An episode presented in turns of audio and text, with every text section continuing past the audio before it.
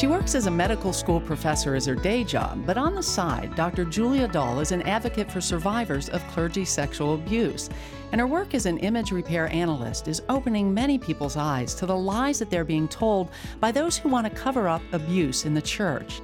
Welcome to The Roys Report, a podcast dedicated to reporting the truth and restoring the church.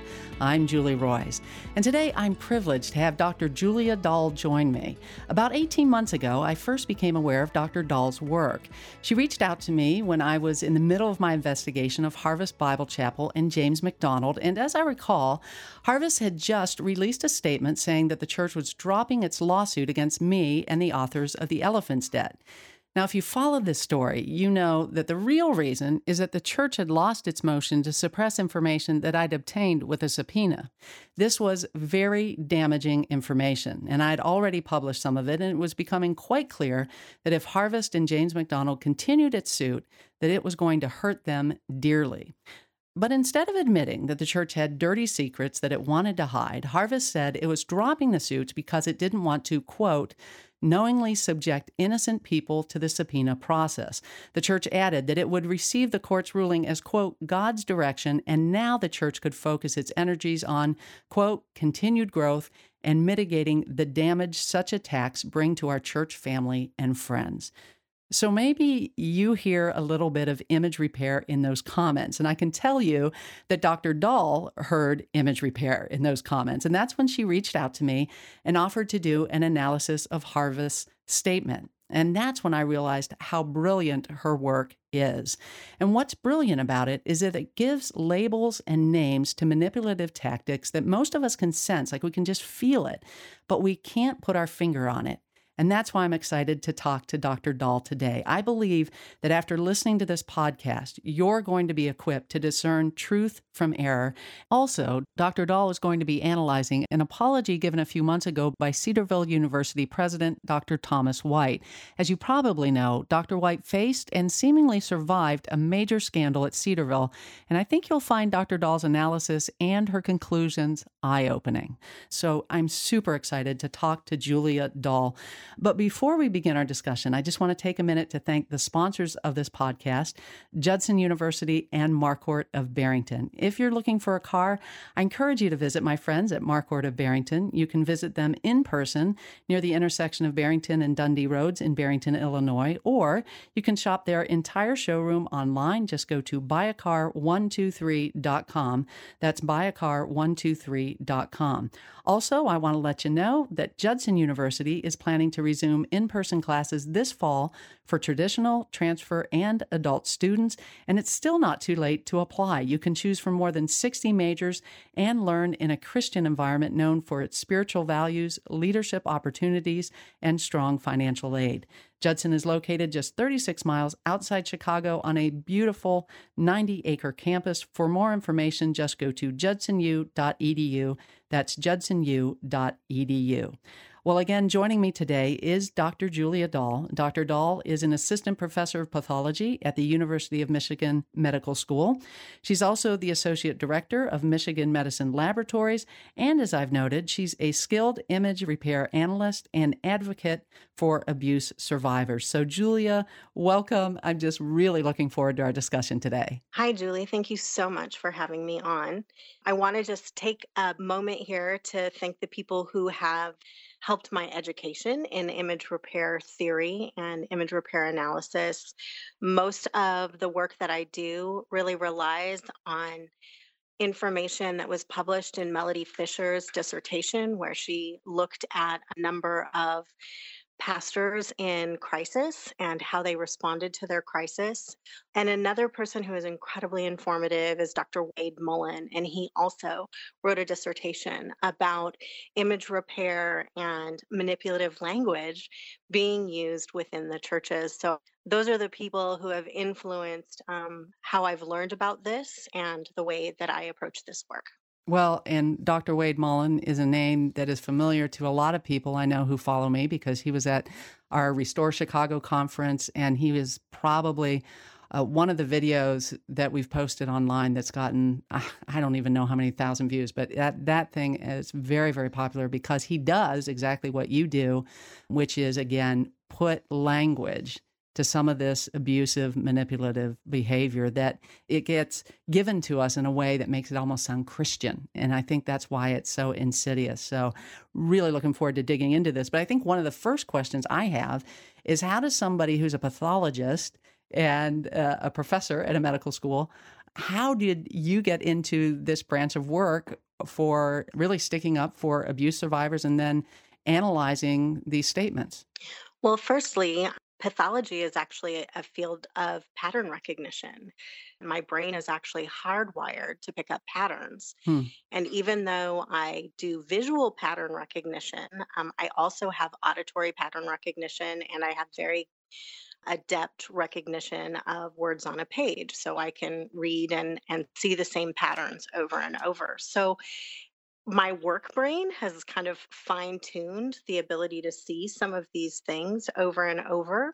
But how I really got involved in this was when High Point Memphis, which is a church that in 2018 had a massive crisis.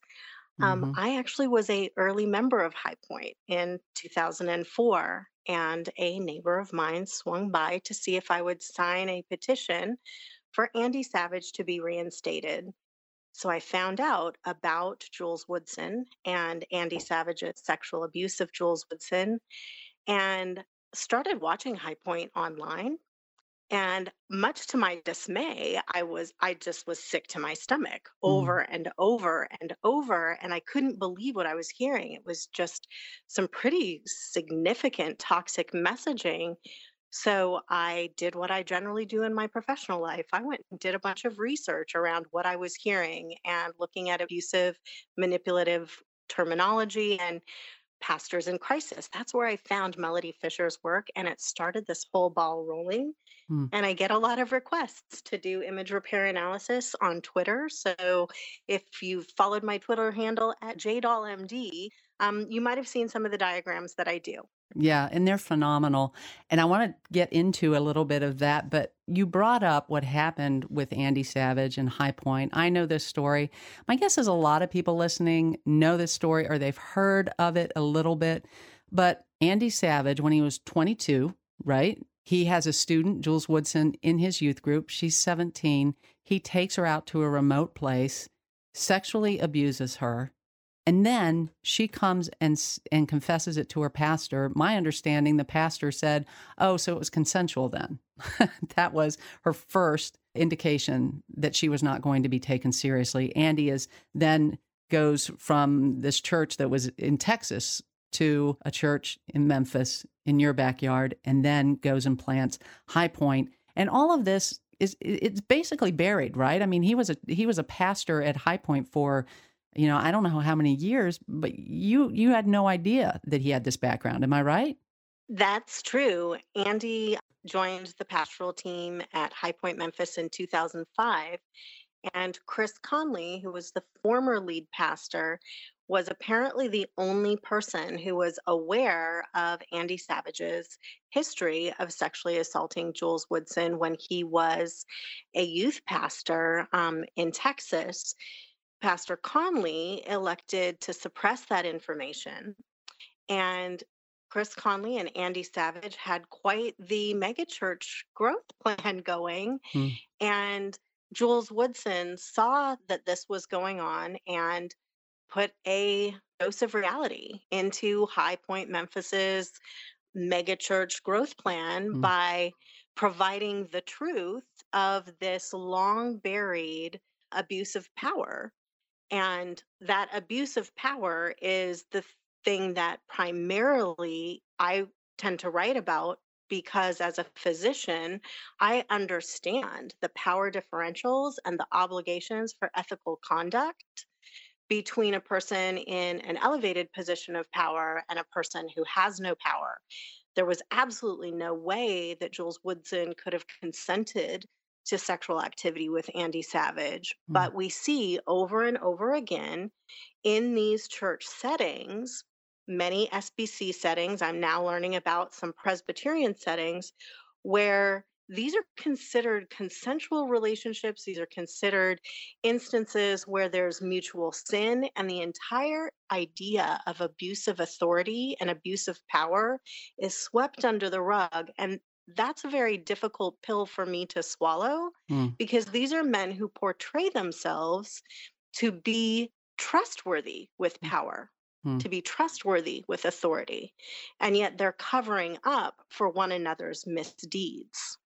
Well, and if I recall correctly, Andy Savage, when this first came out, this sort of buried sin that he had in his past, when that was first published, and he went in front of the church, and somehow he was able to frame it in such a way that the church clapped for him. They rose to their feet and gave him a standing ovation, because the Bible, much like these image repair pieces that are put out by Mark DeMoss and his group, now retired, unfortunately, these fellows who are capable of spinning the English language are also capable of spinning the Bible. They were able to reverse victimize Andy Savage and to use the Bible to say, he who is without sin cast the first stone, and really turned the entire conversation to be about Jules being bitter for having been sexually assaulted, rather than Andy being disqualified given the abuse of power, and Andy was just a sinner. And so they did that sin leveling approach that's been successful in many churches, and Andy got a standing ovation. It was incredibly well crafted, and it needs to be something that is no longer tolerated in our churches. It is a sign that person in a pastoral role is not actually, they are not doing what the Lord would have them do. And for the sake of their own repentance, it needs to be stated as the truth of abuse of power. It needs to be called out, and those people need to be disqualified so that they can enter into their own repentance. And so often it isn't the abuse that's so damaging. It is the way that the church handles it afterwards, and how it's not just the person who sinned then it becomes almost a conspiracy of the entire elder board or all the leaders around him, and it's just so damaging. And that is another reason, again, I appreciate your work so much. And I'd like to just sort of jump into this image repair theory that you've learned and now you're applying when you analyze some of these statements that come out. You have a document that you sent me, and I'm actually going to put it up at my website. So if you're listening, if you want to just get this document, just go to Julie Roys, spelled ROYS.com, and go to this podcast, and you'll be able to find this document that you sent me, Julia. But you have a hexagon that you have diagrammed, and it has just kind of some key areas where you put labels to what's happening. So can you describe this image repair theory and this hexagon that kind of explains what it does? Sure. In image repair theory, there are features of how we communicate and how we respond to crises that every single one of us uses. Every single one of these definitions, if you go and you look at the hexagon and you look at the definitions along them, you're going to recognize yourself in these definitions. So we all do this. It is part of human nature. Yeah. We all do this. Yeah. This is human nature, that we all do this. People don't generally like to be wrong. They don't like to have harmed someone. People can be very defensive. When it becomes toxic is when it's intentionally done to manipulate someone who has been harmed. Image repair theory comes out of like advertising principles. It comes out of image management. And so these have been well-studied maneuvers that communicators, marketers use to be able to portray a particular image. In portraying an image, you have a choice during a crisis of whether you're going to do things to preserve your own image, or whether you're really going to act like Christ and be very concerned about the victim. So within this diagram and within the hexagon, there is mortification, which is very Christ-like, admitting responsibility, and making amends. So reconciliation, that's kind of the light blue and the purple. Those things are ways of responding to a crisis that allows the person who's been harmed to be the focus of what happens next, to be the focus of the communication. So I bring that up first because imagine John 10. You have a shepherd and he's caring for the flock. And the people should be able to know the shepherd's voice and to follow that shepherd. So what we would expect to come out of Jesus's mouth is concern for a victim and not concerned for whether or not his sandals were actually torn or needed fixing, but he's going to be concerned for the person who is harmed. That's going to be his first and foremost thought all the way through. So when we see pastors who are shepherds, what we should see is real mortification, admitting of responsibility, motions towards making restitution, a lot of concern about victims and people who are harmed, not so much concern about themselves. So then there are those other blocks in that hexagon. And it seems to be those are the blocks that we see in most of the communications that are coming out of our churches today. So first and foremost, there's denial, and you can just flat out deny something, or you can deny by shifting the blame to somebody else. There are linguistic tools and ways of communicating where you can evade responsibility. You can kind of deflect from the responsibility by saying it was good intentions, or it was an accident, or this thing called defeasibility. What's that, defeasibility? So defeasibility is when a person or an organization steps away from the responsibility for something by saying that they had no control over the attack, or they had no control over the situation, or they had no control of knowing that it was immoral. So what it does is it says, I didn't know that hiring a sexual predator was immoral. It says, oh, I'm now going to go and take some courses to learn about abuse advocacy. So I was naive to this. So you can't really hold me responsible because I didn't know. So that's defeasibility. Other things that you can do is you can reduce the offensiveness of these actions. And some of the ways that you reduce how offensive an action is by casting shame on the person who was hurt so that you don't care about the victim as much. That's called attacking the accusers. And what we saw with Andy Savage and Jules Woodson was, oh my goodness, Jules Woodson was a horrible human being for seducing a youth pastor. Didn't actually happen that way. And that's so commonly used. A lot of the time to reduce the offensiveness in church communications, we use a thing called transcendence, which means pay attention to the God language, pay attention to the Christianese. I'm going to pull you into your faith space so that you're not looking at the ugliness that is a pastor that forced a young girl to give him oral sex. Because as Christians, it's very easy to say, I want to put my eyes on Jesus. I want to put my eyes on the Lord. Pastors who are in crisis that ask you to look towards Jesus and look towards Christianese language before really looking at the meat grinder that they put someone's life into, that's really transcendence. Some of the other things that you'll see are bolstering. If in a communication, a organization talks about how great they are and how many people they've served and how many baptisms, that's to keep you from feeling terribly offended because now you're aligning with the church and you're aligning with that organization to say, but this organization does so much good. It's kind of like the sunk cost of Christianity that you dare not look behind the curtain, dare not open the closet that's full of skeletons because you really just keep in mind all that's good, and all that's good could come crashing down if people knew the truth. Specific investigations are coming into my mind, specific statements that have been made. And I know they are for you too. It's just uncanny how frequent this stuff is used. And what's really insidious to me is that there's actual PR firms. And this is what they specialize in.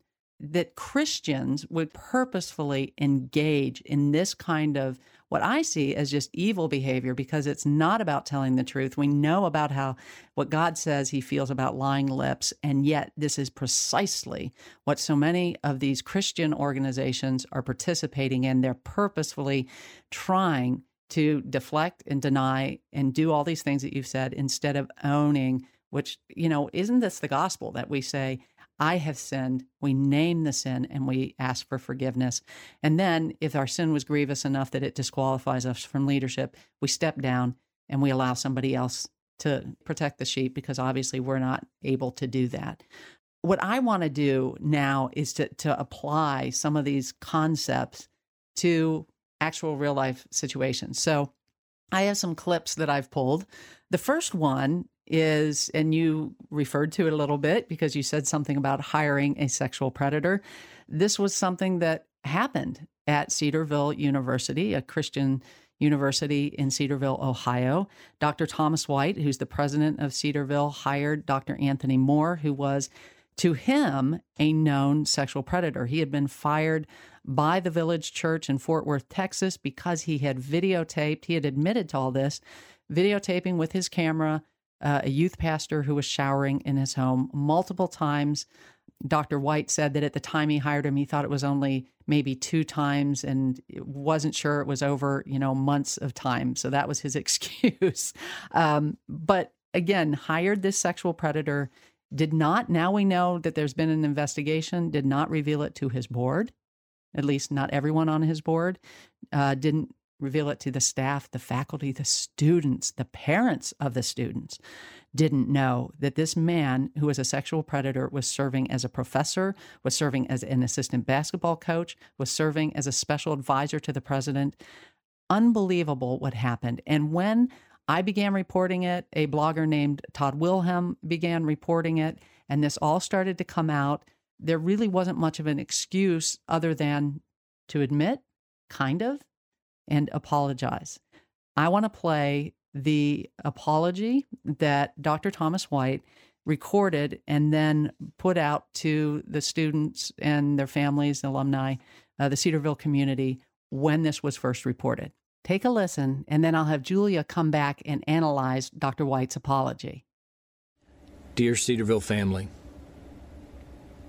I was motivated out of a love for others, a desire to radically live out the gospel in my own life, and a prayer to see James 5:19 happen. I'm sorry that I brought Anthony Moore to Cedarville University. I did not know all of the information at first, and when we learned the new information, we took the action needed.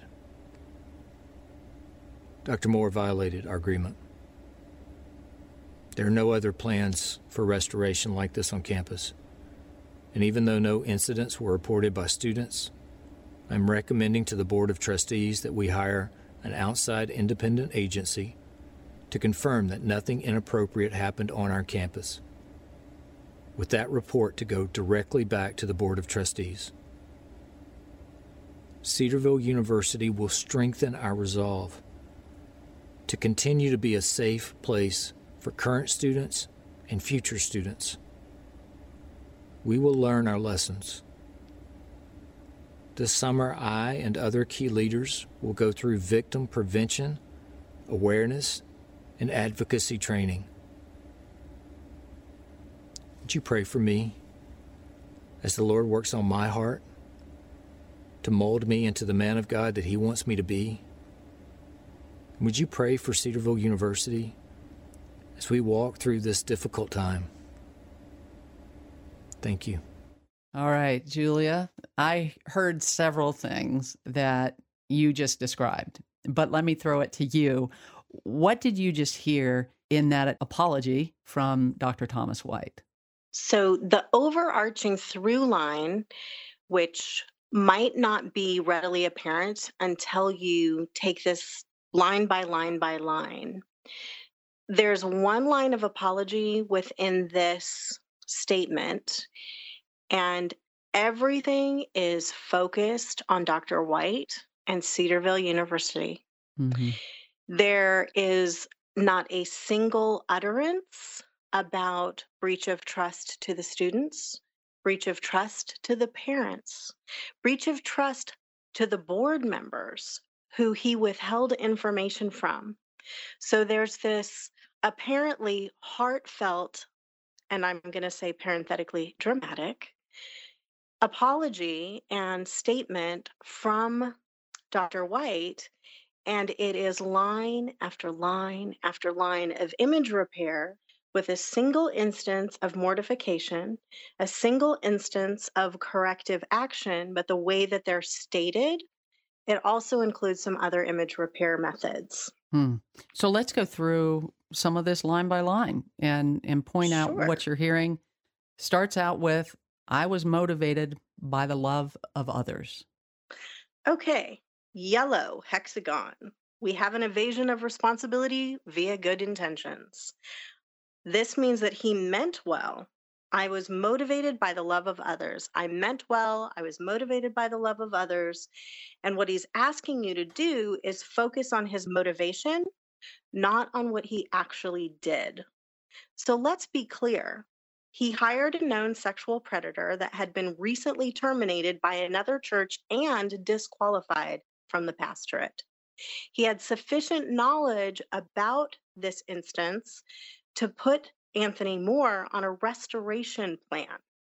He's saying that he's motivated by the love of others. Who does he actually love in doing this? Does he love Anthony Moore to put him on a restoration plan when he's obviously disqualified? Is he expressing love for the students, the faculty, the parents, the board? So he can say, I was motivated for the love of others. Look at my good intentions. But the actions are inconsistent with his words. Next line, desire to radically live out the gospel in my life. That was another motivation. What's that? Okay, so that is a combination of, this is part of where I get the sense that this is all about him. This is very focused on himself in Cedarville. Desire to radically live out the gospel in my own life. This is a combination of transcendence, which is where you ask the reader to focus on things more important than the offense itself. So radically living out the gospel, is that more important than there was a sexual predator on our campus who may or may not have harmed someone? Radical living of the gospel reaches into the heart of the Christian, and the Christian wants to radically live the gospel. It's also a form of bolstering, because Dr. White is saying, I want to radically live the gospel in my life. I am a man of God. Then he does have this one sentence that honestly, maybe he just should have said this sentence and left it at that. I'm sorry that I brought Anthony Moore to Cedarville University. There we have the real apology. Yet you say, not necessarily a clear apology. Why is that? So it is a clear apology.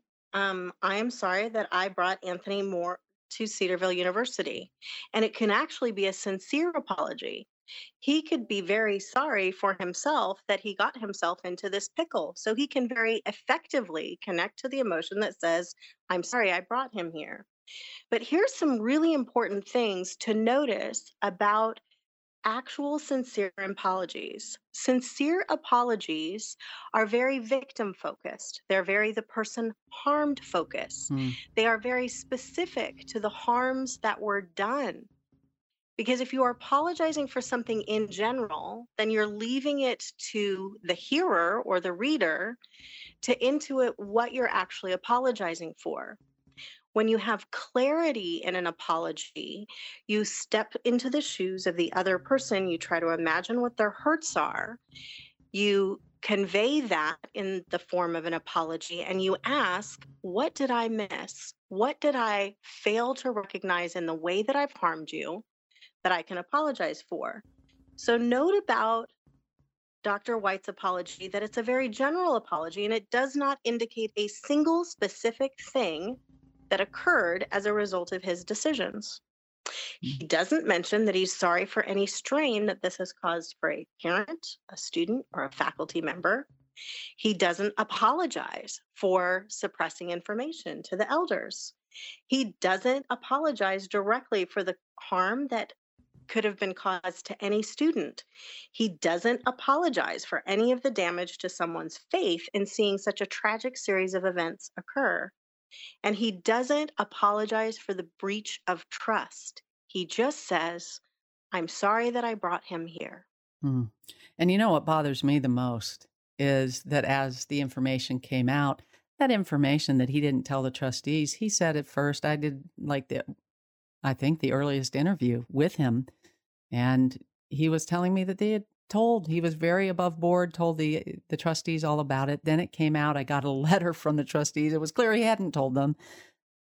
So there wasn't an apology for being dishonest because he wasn't admitting at that point that he was dishonest. In fact, he still hasn't come out and apologized for being dishonest, even though it's become so clear. And even the own investigation showed that. So, I mean, again, we're still seeing this plan. And what's disheartening to me is he remains in his position despite all this.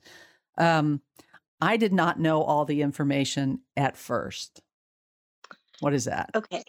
That is a denial in the plain form. So he denies knowing the information at first. These qualifiers are really important to look for. If someone says, I did not know all of the information from day one, on day seven, or ever, that is a very specific denial that is detailed. I did not know all the information at first is sufficiently vague that you have to wonder, well, what does that first mean? Like when Anthony Moore first picked up the phone and called me, or when Matt Chandler reached out. So that vagueness allows Dr. White the ability to make that sentence and it be true. But it also has such latitude for interpretation that those sentences for me are always highly suspect. He doesn't tell you when he learned the information. And the reason that he's actually saying, I did not know all the information at first, is not just to deny it, but he's also trying to avoid responsibility or evade responsibility for it. He's saying, I had no idea how immoral this was because I wasn't given all the information up front. And this is how some religious leaders start to paint themselves as the victim. Well, someone else didn't give me enough information for me to make a godly decision. Huh. Wow. This is so insightful. I love how you just illuminate so much. So we talked about the new information. He says, when we learned the new information, we took the action needed. Dr. Moore violated our agreement. So line by line, there's so much image repair in this. Wow. And I will just frame for folks who start to use these methodologies. In any communication that comes out, you really want to see a lot of white on your page. You shouldn't line by line be able to turn it one of these hexagon colors. If you are turning it these hexagon colors, you want to have corrective action and mortification be the primary way of image repair, because it's not really image repair. It is real work towards reconciliation when you have mortification and corrective action. The dangerous part of doing these evaluations is when you see this reducing offensiveness, evade responsibility, denial, and conversion over and over. So when we learn the new information, notice he says the new information again, he's actually reinstating that denial that he just said. He's stating that it's not new, that it's new information and that not all information was done. Then he also bolsters. The reader gets this image that as soon as I got this new information, I took action. And so then he's using that phraseology to show himself as a man of action. But keep in mind, he is a man of action. He knowingly hired a man disqualified from ministry because he is a sexual predator. That was the action that he's trying to distract you from by portraying himself as a victim who did not receive all the information, but once he did, by goodness, he's going to take the right action and put a halt to this. And then he said there are no other plans for restoration like this on campus. Thank God, but yeah. Well, I'm going to jump in. Yeah. So one of the things that I would love for our church communities to consider is, why is it so important to restore these men to pastoral ministry? When we speak about reconciliation in the Bible, it really is reconciliation to the membership of the body. The kind of pressure that it places on a person who has fallen into sin, or someone who sought the ministry because of the allure of the ministry, of being in front of people and getting that adoration, that kind of pressure is really unhealthy for a person who needs to be in the throes of repentance, experiencing that godly sorrow.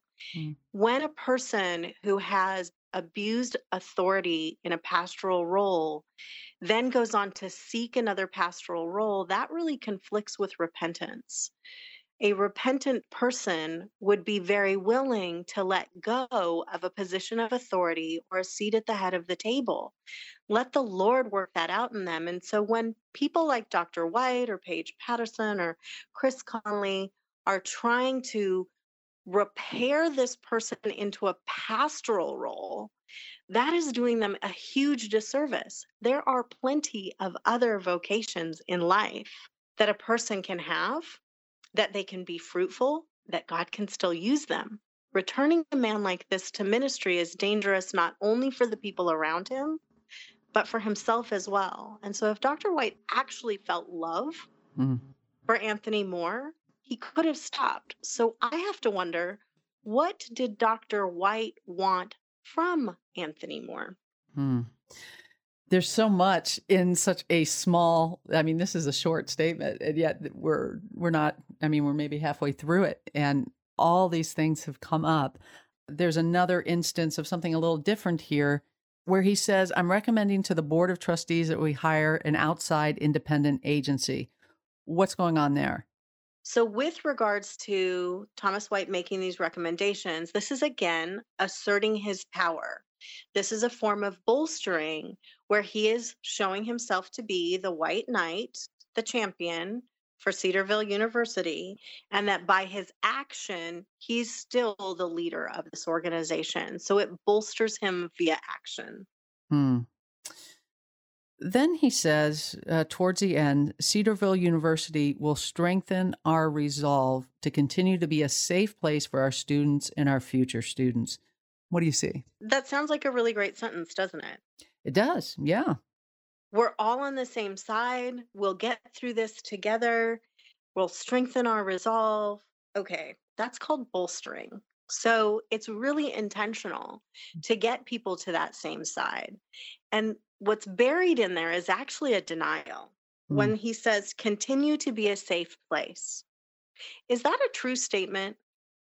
To continue to be a safe place, you actually have to start out as a safe place. Well, and certainly we've heard, I mean, in other podcasts I did with a gal who was a rape victim there at Cedarville, who, because of the way she had been treated previous to her rape, she didn't even feel like she could report it. I mean, we're hearing from more and more professors, one who was shamed in front of the whole entire faculty. So a lot of people are saying, no, it wasn't a safe place. You're right. He's assuming something that the facts aren't really showing to be true. So it's a form of denial by claiming something that is true, you know, claiming this is, we will continue to be a safe place. It isn't a safe place, and it creates a cognitive dissonance. Another word for that is gaslighting. But when people who are at Cedarville know that it's not a safe place, that he says continue to be a safe place, they'll hear the denial. But if you haven't experienced directly it not being a safe place, that's a very reassuring statement. Lastly, he says, would you pray for me as the Lord works on my heart to mold me into the man he wants me to be? Would you pray for Cedarville University as we walk through this difficult time? Again, a lot of people hearing that, and I heard a lot of the feedback after this saying, wow, that's great. We're going to pray for Dr. White. We're going to pray for Cedarville. Let's, you know, let's start a Facebook page, pray for Cedarville, you know? I mean, that's kind of the sort of feeling you get for this. But it's kind of insidious, isn't it? It really is. It's very important for people to feel that they can do something and to know that prayer matters. And I will just affirm, I believe strongly that prayer matters. Amen. But look at who the focus of who he's asking for prayers are. Mm-hmm. His first thing is to bolster himself and ask prayers for him as if he is a victim in this whole situation. So pray for Cedarville University as we walk through this difficult time. He offers that broadly without saying, pray for anyone who has felt victimized, for anyone who has felt unsafe. He's not asking you to reflect on the people who are harmed or pray for the people who are harmed. He's focusing on the things and the places of power that are relevant to him. Well, Julia, thank you. This has been incredibly helpful. And what I'd like to do is continue our discussion on a second podcast. And rather than a scripted apology like Dr. White's, I'd like to have you analyze a videotaped interview. This interview is with Bryan Loritts. And if you follow the controversy concerning Bryan Loritts, you may have seen this interview. The interview comes after I began reporting from several witnesses who said that Bryan Loritts had covered up sex crimes at his previous church. And oddly enough, Loritts admits in this videotaped interview that he behaved in an unconscionable manner. Yet somehow in that interview, he must have convinced a lot of people that not reporting a sexual predator and then allowing him to prey on even more people is an excusable offense. As you may know, Bryan Loritts remains an executive pastor at J.D. Greer's church, and J.D. Greer is the president of the Southern Baptist Convention. So how is it that a pastor can engage in such reprehensible behavior and yet keep his position? Well, I think when you hear this video and Dr. Julia Dahl's analysis, you'll be stunned. It's absolutely fascinating, so I can't wait for you to hear part 2 of this podcast. Well, thanks so much for listening to The Roys Report, a podcast dedicated to reporting the truth and restoring the church. I'm Julie Roys, and if you'd like to find me online, just go to julieroys, spelled ROYS.com. Also, please subscribe to The Roys Report on Apple Podcasts or Google Podcasts. That way, you'll never miss an episode. And while you're at it, I'd really appreciate it if you'd help us spread the word about the podcast by leaving a review. Then, if you would, please share the podcast on social media so more people can find out about this informative content. I truly believe that reform in the church will happen when a majority of Christians become equipped to discern truth from error. Again, thanks so much for joining me today. Hope you have a great day, and God bless.